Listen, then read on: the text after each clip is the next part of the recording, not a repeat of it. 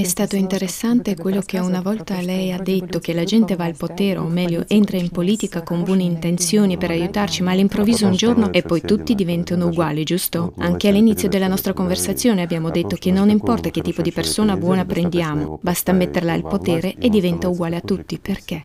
Perché questa è la legge, amici miei. In qualsiasi modo la si rigiri, ma uccidendo un drago una persona diventa un drago, questo è il punto.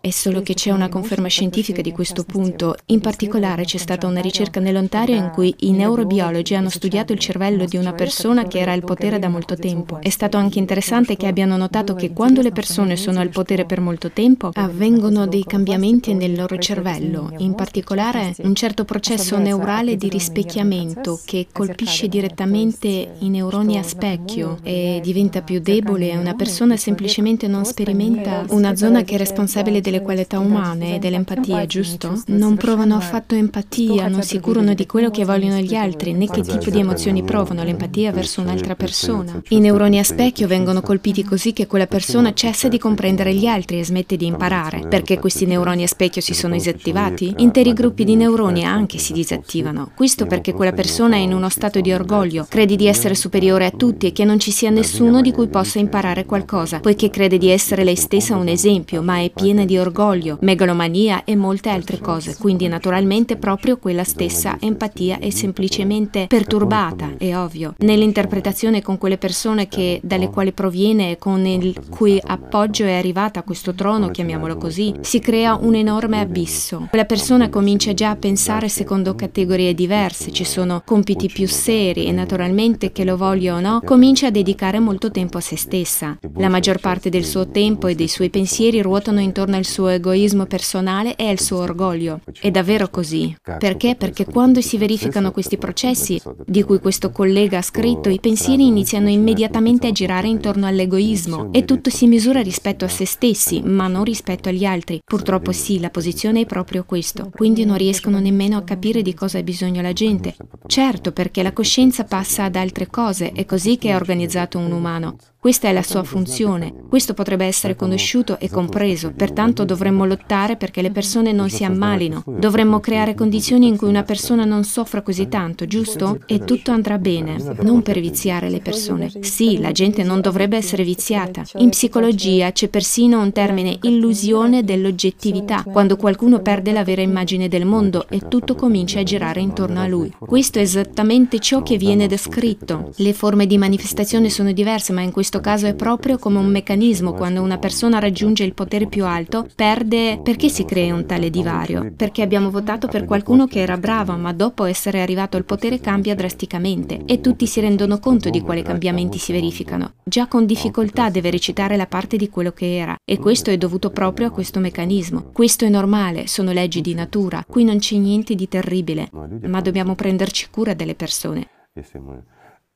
Se eleggiamo qualcuno dovremmo eleggerlo non per farci governare da lui, ma per farle eseguire la nostra volontà, giusto? Allora tutto andrà bene.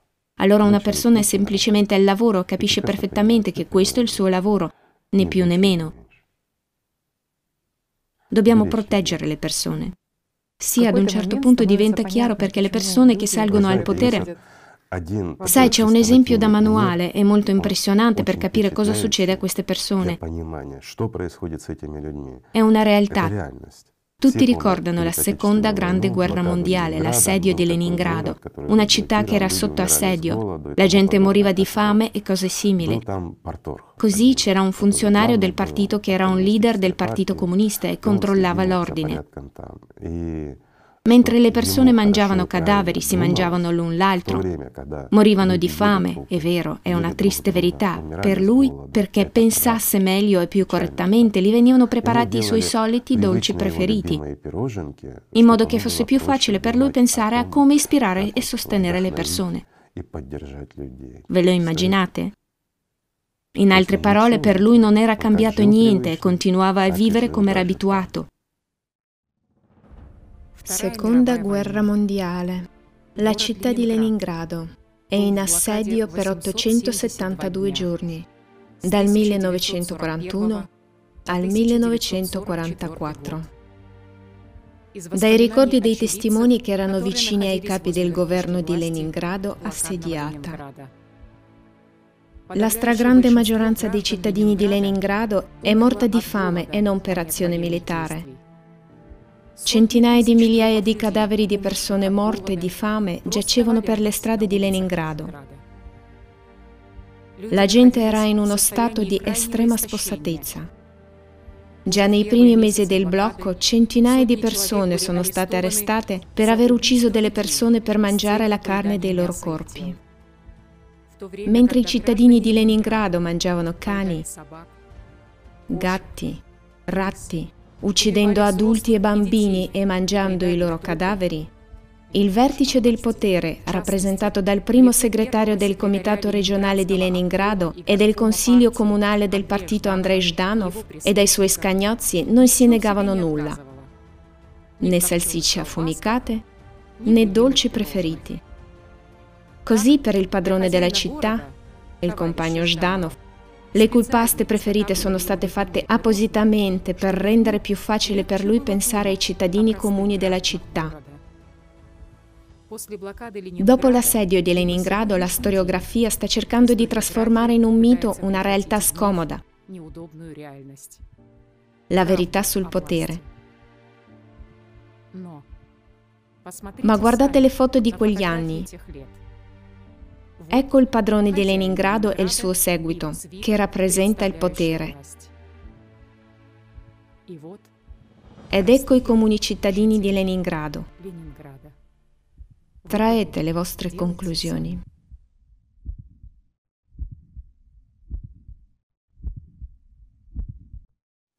Questa è la differenza ed è per questo che vanno al potere. Non per prendersi cura di qualcuno o fare qualcos'altro, ma per mangiare i loro dolci preferiti, anche quando tutti muoiono di fame. Così è fatto il mondo. Noi stessi li corrompiamo e in realtà puniamo queste persone in tale modo. Noi stessi puniamo queste persone le priviamo letteralmente della vita e dell'umanità quando diamo loro il grande potere. Pertanto non dovremmo essere sorpresi né offesi. Al contrario, queste persone dovrebbero essere salvate, la via della salvezza è una sola. Immaginate, diciamo che qualcuno dovrebbe essere un rappresentante anche nella società creativa, nelle prime fasi della sua costruzione. Lo ripeteremo di nuovo, la prima fase è informare la gente, la fase successiva è già la costruzione della piattaforma elettorale. Molti appassionati, mi pare di capire, cominceranno subito a fare questa piattaforma, a pensare Ragazzi, prima di tutto dobbiamo pensare e investire l'attenzione su come tutti insieme possiamo unirci più velocemente. Quando saremo, come abbiamo detto, più del 50% dell'elettorato in un paese o in un altro, solo allora dovremo già costruire la piattaforma elettorale e registrarvi le persone. Non bisogna mettere il carro avanti ai buoi. E poi c'è la successiva, la fase politica. e l'implementazione degli otto principi fondamentali nella Costituzione. E decidere già a livello legislativo come attuare il tutto per gradi, correttamente e senza fretta. Così quando si affrettano e dicono a cosa serve questo informare, scriviamo subito le leggi, questo è... Nessuno ha bisogno di queste leggi, sarà inutile. Naturalmente la gente ha il diritto di discuterne ora e di come può essere in una società creativa e di tenere riunioni di esperti. È una sorta di preparazione, una base che potrebbe essere necessaria nella successiva adozione di alcune o altre leggi, nella costruzione della società creativa stessa. Ma per ora la cosa più importante è informare le persone, diffondendo le informazioni individualmente e collettivamente. E quanto maggiore è il numero di persone coinvolte nella soluzione di questa questione, tanto più velocemente si realizzerà il tutto, perché insieme possiamo fare molto, la nostra attenzione ha una grande forza ed è davvero così. E immaginate quando avremo costruito una società creativa sviluppata anche in un particolare paese. Non l'abbiamo ancora completamente costituita, come abbiamo detto è impossibile costruirla in un paese in particolare. Tuttavia molte leggi sono state adottate sulla base degli otto principi e tutto si sta sviluppando, eppure qualcuno deve pur rappresentare il paese da qualche parte. Quindi ci dovrebbe essere per esempio un rappresentante del popolo, anche se il presidente, purché faccia quello che la gente vuole. Una persona del genere ha bisogno di guardie del corpo? Ha bisogno di 200 persone che vadano ovunque con lui? No, lui è proprio come uno di noi, scusatemi, è semplicemente il suo lavoro ed è come qualsiasi altro lavoro, perciò lui va e dice la gente vuole questo e quello. Sì, rappresenta il paese, ma rappresenta la gente e la loro decisione. Può quindi vivere liberamente, non ha bisogno di Perdonatemi i dettagli, ma prima che lui entri in un bagno alcuni specialisti devono esaminarlo in modo che Dio non voglia qualsiasi cosa. Riuscite a immaginare una vita del genere? Non è vita. Una persona si mette letteralmente in prigione, sotto sorveglianza ed è sorvegliata ovunque 24 ore al giorno. Ma questa non è più vita, ci sono molti problemi e tutti lo odiano. Non è così?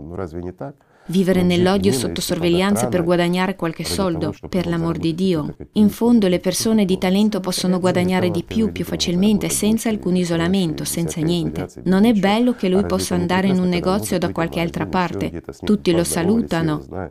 Tutti lo conoscono e lui rappresenta le persone, ma nessuno lo minaccia. Penso che sia anche fantastico, vero? Non è una salvezza per questa persona? È una salvezza.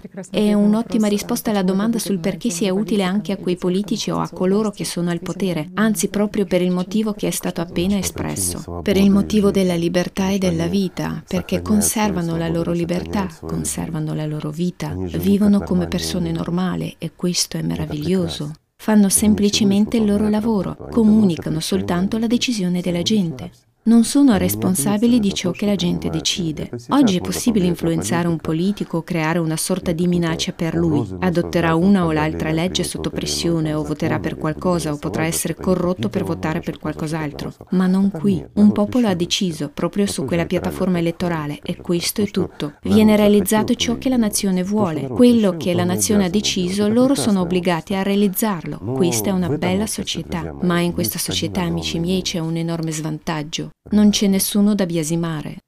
Dopotutto, siamo noi che abbiamo adottato tutto, giusto? Mentre ora per abitudine diciamo di chi è la colpa? La persona che abbiamo letto è colpevole, ma dimentichiamo di averlo eletto. Allora di chi è la colpa? Sua o nostra? Non vogliamo incolpare noi stessi. Ora abbiamo qualcuno da incolpare, ma poi non ci sarà nessuno e questo è un grosso svantaggio per la nostra coscienza abituale.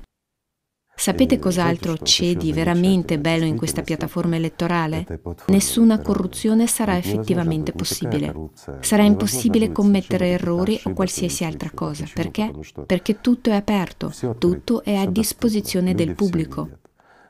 La gente può vedere tutto ed è la gente che prende decisioni, sia riguardo a tutte le nomine per l'esecuzione di determinate posizioni e sia per qualcos'altro. Sono le persone che prendono decisioni su tutto. Ecco perché un dirigente è solo un dirigente, non può aggiungere o rimuovere nulla da solo perché la gente vede tutto e se va contro la gente è immediatamente responsabile nei loro confronti.